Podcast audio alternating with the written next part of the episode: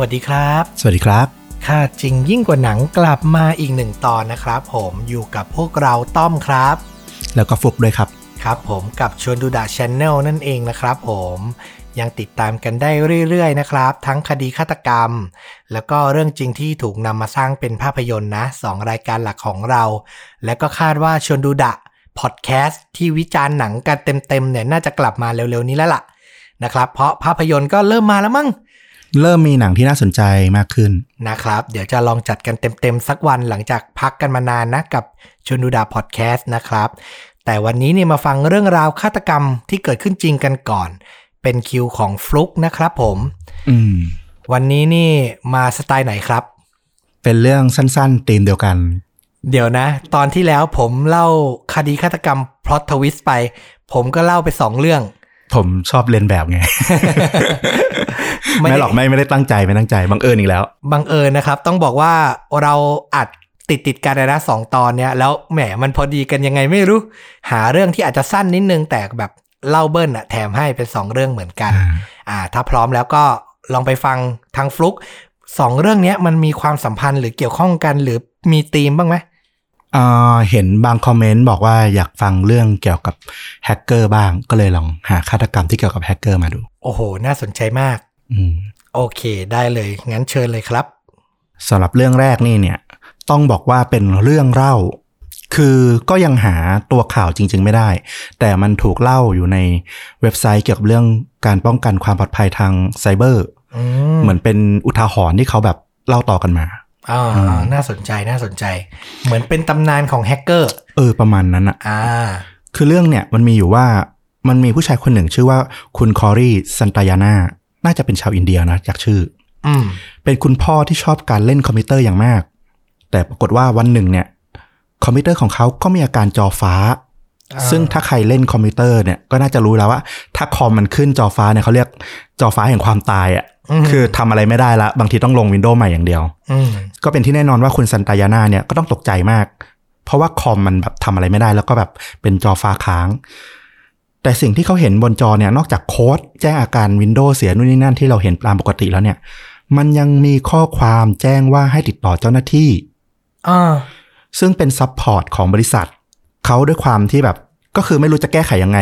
การติดต่อกับบริษัทเจ้าของคอมพิวเตอร์หรือเจ้าของซอฟต์แวร์มันก็เป็นทางออกที่ถูกต้องไง คุณซันตายาน่าเขาก็ร้อนใจแล้วก็รีบโทรศัพท์ไปยังเบอร์ที่ระบุเอาไว้ในหน้าจอสีฟ้า ซึ่งปลายสายเนี่ยเขาก็ได้ทำการตรวจสอบโค้ดต่างๆเออเลอร์เนี่ยแล้วเขาก็แจ้งกลับมาว่า ต้องเสียค่าแพ็กเกจซอฟต์แวร์ เป็นจำนวนเงินประมาณ 30,000 บาทไทย โอ้ ไม่น้อยนะ ก็ถือว่าพอสมควรเลยแหละ แล้วฟังดูนี่มันเริ่มเหมือนการต้มตุ๋นอะไรบางอย่างแล้ว อืม นะครับ ก็ตามคาดเลย ซึ่งคุณซันตายาน่าเนี่ยเขาก็ด้วยความที่ร้อนใจแล้วก็ไม่รู้ทำยังไงแหละเขาก็ยินดีเขาก็รีบโอนเงินไปให้เลย อืม แต่หลังจากนั้นหลายชั่วโมงต่อมาเนี่ยเขาก็จึงรู้ตัวว่าเขาอะถูกหลอกเรียบร้อยละ อืม เพราะว่าเอาเข้าจริง ๆ แล้วเนี่ยคอมพิวเตอร์เขาอะไปติดไวรัส ที่ทำให้หน้าจอแสดงเป็นจอฟ้า อ่า และข้อความต่างๆ ก็คือถูกเซตมาหมดทุกอย่างเลย โดยไวรัสตัวเนี้ยก็หลอกให้คนโทรไปหาแฮกเกอร์เนี่ยแหละ ว่าเป็นทีมซัพพอร์ตแล้วก็จะโดนหลอกให้โอนเงินเพื่อแก้ไขปัญหาซอฟต์แวร์ต่าง อืม ๆ ซึ่งความเสียใจในการที่ถูกหลอกแล้วก็เสียเงินจำนวนก้อนใหญ่พอสมควรเนี่ยก็ทำให้คุณสตายาน่าเนี่ยหัวใจวายตาย โอ้โห ก็กลายเป็นแบบเรื่องเศร้าไปเลย ถึงขั้นหัวใจวายเลยเหรอ ใช่ สะเทือนใจมากเงี้ย คิดว่า เหรอ เขาอาจจะเป็นคนที่มีอายุ หรืออาจจะมีโรคประจำตัวอยู่แล้วด้วยก็ได้อะไรเงี้ย เป็นคนที่อายุเยอะ แล้วก็อาจจะไม่ได้มีความรู้ด้านไอทีมาก อืม แล้วก็เจอเหตุการณ์อย่างเงี้ย เออเอามันช็อกอะ ใช่ อืม ก็น่าเสียใจ มาอีกเหตุการณ์หนึ่ง เนื่องจากเป็นเรื่องสั้นๆ อาจจะแถมให้เป็นสองสามเรื่องเดี๋ยวลองดูเวลาแล้วกัน ได้ เหตุการณ์ต่อมาก็จะทวีความน่าสนใจขึ้นอีกนิดนึง อันเนี้ยเป็นข่าวจากทาง Daily Mail ประเทศอังกฤษเมื่อปี 2014 อืม มีคุณพ่อคนหนึ่งอายุ 36 ปี เป็นชาวโรมาเนีย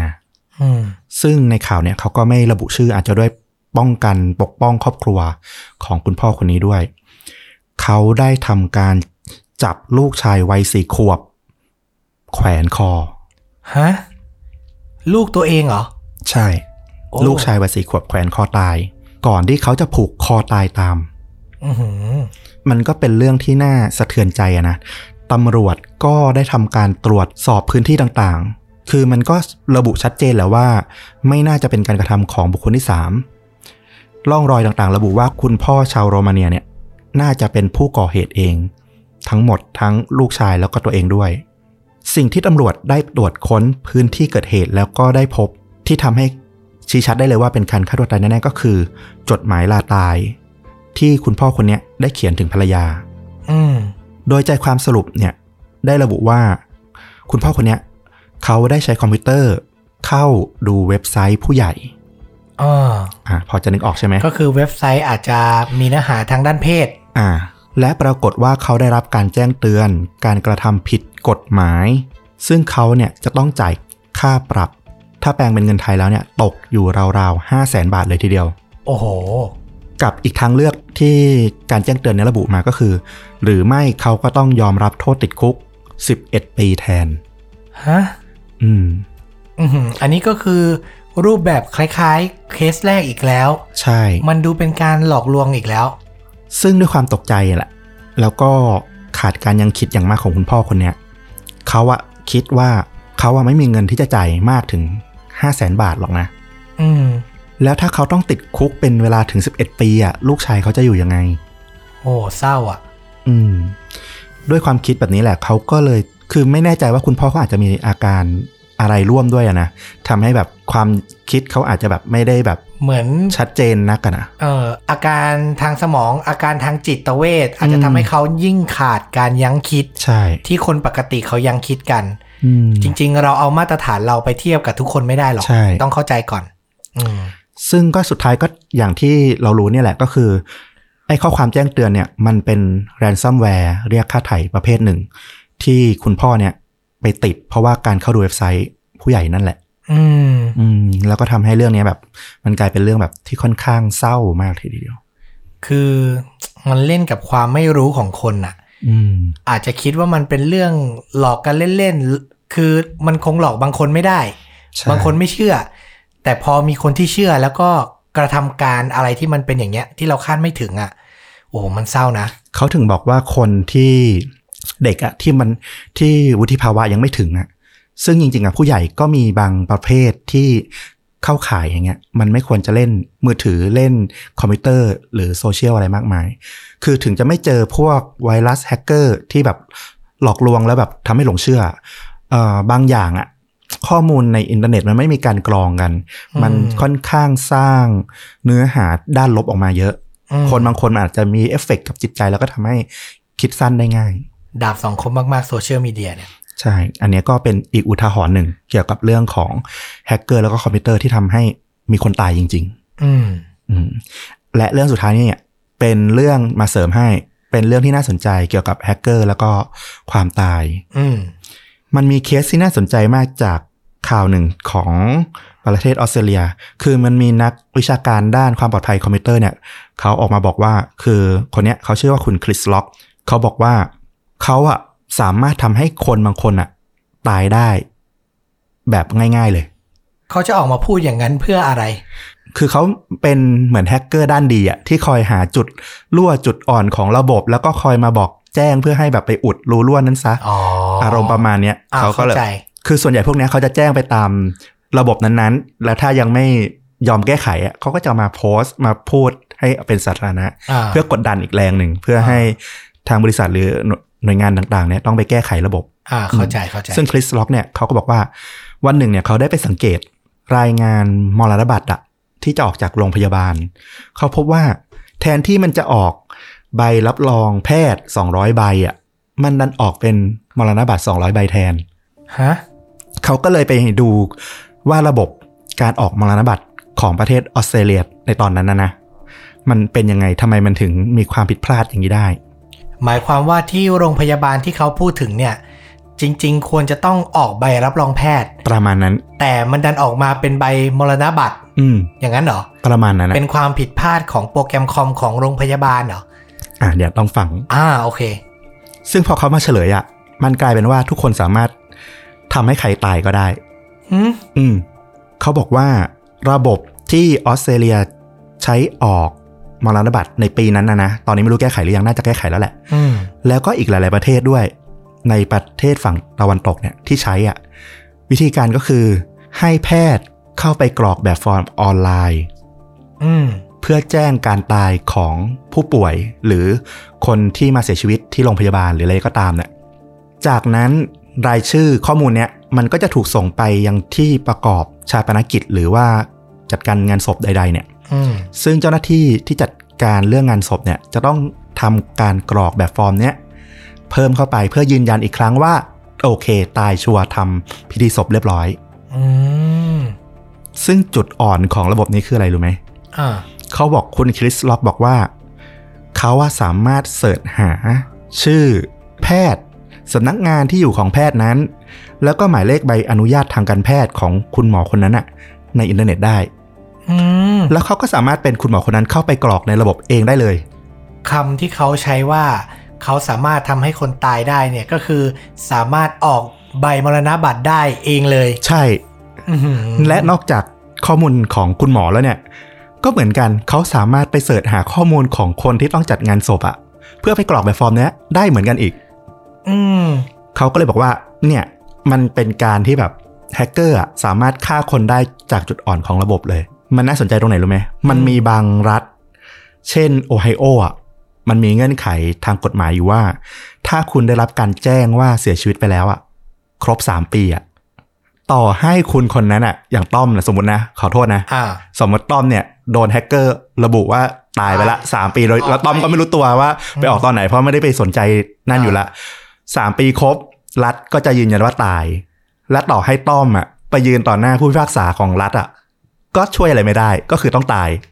อ้าว แล้วที่คุณยืนอยู่ทำยังไงอ่ะ ก็นั่นแหละเป็นปัญหาทางกฎหมายอ่ะ ไม่รู้จะทำยังไง โห เออ อันนี้ผิดที่กฎหมายด้วยนะ ก็ด้วยอ่ะแต่ว่าก็คงไม่ได้เป็นทุกรัฐไงอันเนี้ยเป็นเป็นรัฐที่แบบดันไปพอดีกับกฎของอันเนี้ยแล้วมันส่งเสริมให้มันยิ่งแย่ลงไปใหญ่ แต่นั่นแหละมันก็ผิดตั้งแรก ๆ ตั้งแต่ระบบการลงทะเบียนมรณบัตรแล้วแหละ แต่ประเด็นก็คือจุดอ่อนเนี้ยมันจะถูกใช้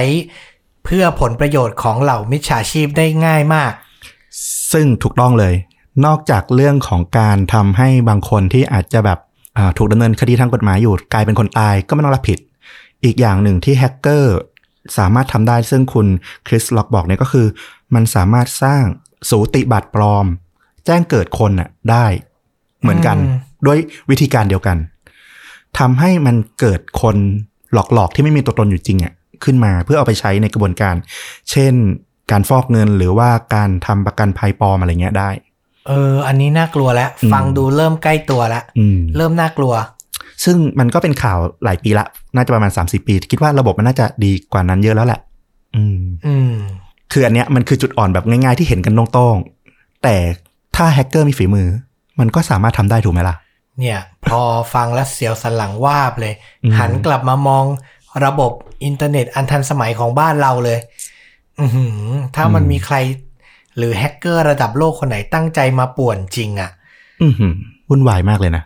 หรือว่าเรามีกระดาษมีขั้นตอนแบบว่าโอสคูลแบบทุกวันนี้ก็ดีอยู่แล้ว ก็ต้องทำควบคู่ไป ทำควบคู่ไป เออนะครับ เพราะว่านี่อย่างล่าสุดเดือนที่แล้วไปกรมที่ดินมา ก็ อืม ยังแบบโฉนดเก่ากึกกันอยู่เลยอ่ะยังต้องมีโฉนดมาเขา เออ มาคัดมาอะไรอย่างเงี้ย ก็ยังแอบบ่นกับคนที่บ้านอยู่เลยว่าแบบ เออ เฮ้ยเมื่อไหร่มันจะทุกอย่างจะลงคอมพิวเตอร์ทั้งหมด แล้วเมื่อไหร่ทุกอย่างมันจะแบบว่าจัดการง่าย ๆ ไม่ต้องรอครึ่งวันกันสักทีอะไรอย่างเงี้ยโห ก็น่าจะต้องค่อยๆ ปรับไป เพราะว่า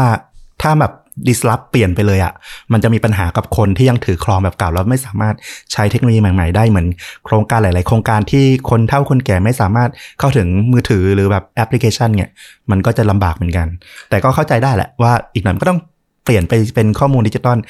ซึ่งก็อาจจะเสี่ยงในเรื่องของความปลอดภัยอีกแบบหนึ่งแทน นั่นน่ะสิ มันก็แบบ คือไม่ว่าจะไปทางไหนอะมันก็มีสิทธิ์เกิดปัญหาแหละ ก็ทำได้แค่ระแวดระวังแล้วก็เตือนภัยกัน ใช่ สุดท้ายประเด็นมันคือมันมีคนไม่หวังดีที่จะหาผลประโยชน์จากช่องว่างของทุกเรื่องอยู่ตลอดเวลาแหละ เออ เออ ก็ต้องระวังกันให้ดี สำหรับหนังที่นึกถึงเป็นหนังที่ไม่ได้แบบเปรี้ยงมากตอนมันออกนะ แต่ว่ารู้สึกชอบพอสมควร อืม คือเรื่อง The Net ปี 1995แซนด้าบูล็อกเล่น จำได้ อืมซึ่งแบบเนื้อหามันทันสมัยมากเลยนะ ถ้ามาดูถึงตอนนี้เนี่ย อืม คือเซนไดบุลล็อกเป็นแบบเหมือนโปรแกรมเมอร์ที่แบบโดนขโมยตัวตนน่ะกลายเป็นคนแบบไม่มีอยู่ในโลกเนี้ย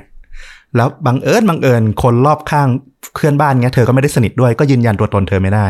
แม่ก็ดันเป็นไอไซเมอร์อีก โอ้คือแบบอาการหนักเลย เออ เราจำได้อันนี้มันเป็นหนังตั้งแต่ปี 95 ซึ่ง ประเด็นคือมันเป็นยุคที่เริ่มต้นของอินเทอร์เน็ตอะ ใช่ คือยิ่งดูในวันนั้นยิ่งทันสมัยมาก ๆ ยิ่งรู้สึกว่าน่ากลัวมาก อืมแล้วตอนฉากเปิดของเรื่องอ่ะมันมีตัวละครตัวหนึ่ง ที่ฆ่าตัวตาย แล้วมันแบบใกล้เคียงกับเรื่องที่เล่ามามากเลย ในหนังอะนะก็คือเขาฆ่าตัวตายเพราะว่า ผลการวินิจฉัยทางการแพทย์ของเขาอะโดนระบุว่าเขาเป็น HIV แล้วในยุคนั้นคือ คนที่เป็น HIV มันก็คือตายแน่ๆ แล้วก็ยังเป็นที่รังเกียจอาจจะเป็นที่รังเกียจของสังคม อืม เออซึ่งปรากฏว่าในตอนหลังหนังมันก็เฉลยมาแหล้วว่าจริงๆอะโดนแฮกเกอร์เข้าไปเปลี่ยนประวัติทางการแพทย์ อืม คือเขาไม่ได้ป่วยเป็น HIV หรือเป็นอะไรเลยฆ่าตัวตายไปด้วยความเข้าใจผิด เนี่ย อืม มูดแอนโทนหนังมาดูตอนนี้อาจจะเฉย แต่พล็อตมันแบบยูนิเวอร์แซลแล้วก็ไร้การเวลาเหมือนกันนะ อืม ใช่ ค่อนข้างไร้การเวลาเหมือนกันน่าสนใจมาก ๆ จริง ๆ หนังอารมณ์ประมาณแบบว่า เราถูกล้วงความลับส่วนตัว อืม อะไรประมาณเนี้ย ในยุค 90น่ะ เหมือนมันเป็นเทรนด์ที่เพิ่งถูกจัดตั้งขึ้นมีหลายเรื่องเหมือนกันนะ เออตอมนึกถึงเรื่องอะไร อย่างเราเมื่อกี้พอเราฟังเรื่องที่แบบเราถูกขโมยหรือถูกหลอกข้อมูลส่วนตัวอย่างเงี้ย เรานึกถึงหนังเรื่องไอ้นี่ Enemy of the State วิลสมิธ วิลสมิธกับจีนแฮกแมนนี่ก็ระดับออสการ์ อันนี้ก็สุดยอดเหมือนกัน เรื่องนี้ก็สนุกมาก แค่ไตเติ้ลเปิดเรื่องมาที่แบบกล้องวงจรปิด นอกจากจะรักษาความปลอดภัยเราอะแต่มันถูกใช้ในการเก็บข้อมูลเรา เออ ตลอดเวลา เราไปทำอะไรที่ไหนหยิบอะไรใช้อะไร ถูกจับจ้องมาตลอด และจะเกิดอะไรขึ้นถ้ารัฐหรือหน่วยงานหรือผู้ไม่หวังดีบางส่วน ใช้ไอ้ของพวกเนี้ย อืม มาเล่นงานเรา ใช่ มาเปลี่ยนแปลงข้อมูลส่วนบุคคลเรา อันเนี้ยเรื่องเนี้ยก็สนุก Enemy of the State นี่น่าจะบู๊กว่า The Net บูกว่า ดูไฮเทคอะดูไฮเทคมาก สีมันจะโทนน้ำเงินน้ำเงินเทาๆหน่อยเท่ดีอะ ๆใช่ ตอนนั้นเรารู้สึกแบบหนังเท่มาก หนังเท่มากแล้วก็จะออกแนวแบบว่าแฮกเกอร์แบบอะไรจริงจังเหมือนกัน อันนี้ก็น่าดูเรื่องเนี้ยเดี๋ยวแปะเทรลเลอร์ให้ 2 เรื่องเลยนะครับ ทั้ง The Net ทั้ง Enemy of the State ต้องบอกว่าเราเป็นเด็กยุค 90 นะ คือหนังยุค 90 มันมันฝังอะ ก็มันสร้างตัวตนเราขึ้นมานะ เออ แล้วก็มันก็สร้างตัวตนของหนังในยุคปัจจุบันด้วย นะครับ คือไปดูอ่ะ ต่อให้น้องๆ รุ่นใหม่ไปดูอ่ะ ก็อาจจะได้ไอเดียแล้วก็อาจจะได้รู้ด้วยซ้ำว่าหนังที่น้องๆ ชอบหรืออิน ทุกวันเนี้ยเออ จริงๆ ต้นกำเนิดเทรนด์มันก็มาจากเรื่องพวกนี้แหละ อืม ลองไปหาดูกันได้นะครับ อ่า ก็วันนี้ถือว่าตามใจคุณผู้ฟังนะ อยากได้เรื่องเกี่ยวกับแฮกเกอร์ จัดให้สั้นๆ แต่ว่ามาเต็มนะสามเรื่อง มีทั้งเรื่องที่มันเศร้าจริง ๆ นะ อืม กับเรื่องที่เออระแวดระวังภัยฟังไว้เป็นความรู้ เผื่อเกิดเหตุการณ์อย่างนี้เกิดขึ้นจริงในชีวิตเราในประเทศเราก็จะได้ระวังระแวดระวังภัยกันได้ ใช่ นะครับผม อ่าก็จบไปกับค่าจริงยิ่งกว่าหนัง เอพิโซดนี้กับเรื่องราวของแฮกเกอร์ที่ทำให้คนเสียชีวิตได้จริง อืม นะครับ ฝากติดตามกดไลค์ กดแชร์ กด Subscribe ชวนดูดะ YouTube Facebook b l o g i t Spotify เหมือนเดิมนะครับ กลับมาพบกันใหม่คลิปหน้าสำหรับวันนี้ สวัสดีครับ สวัสดีครับ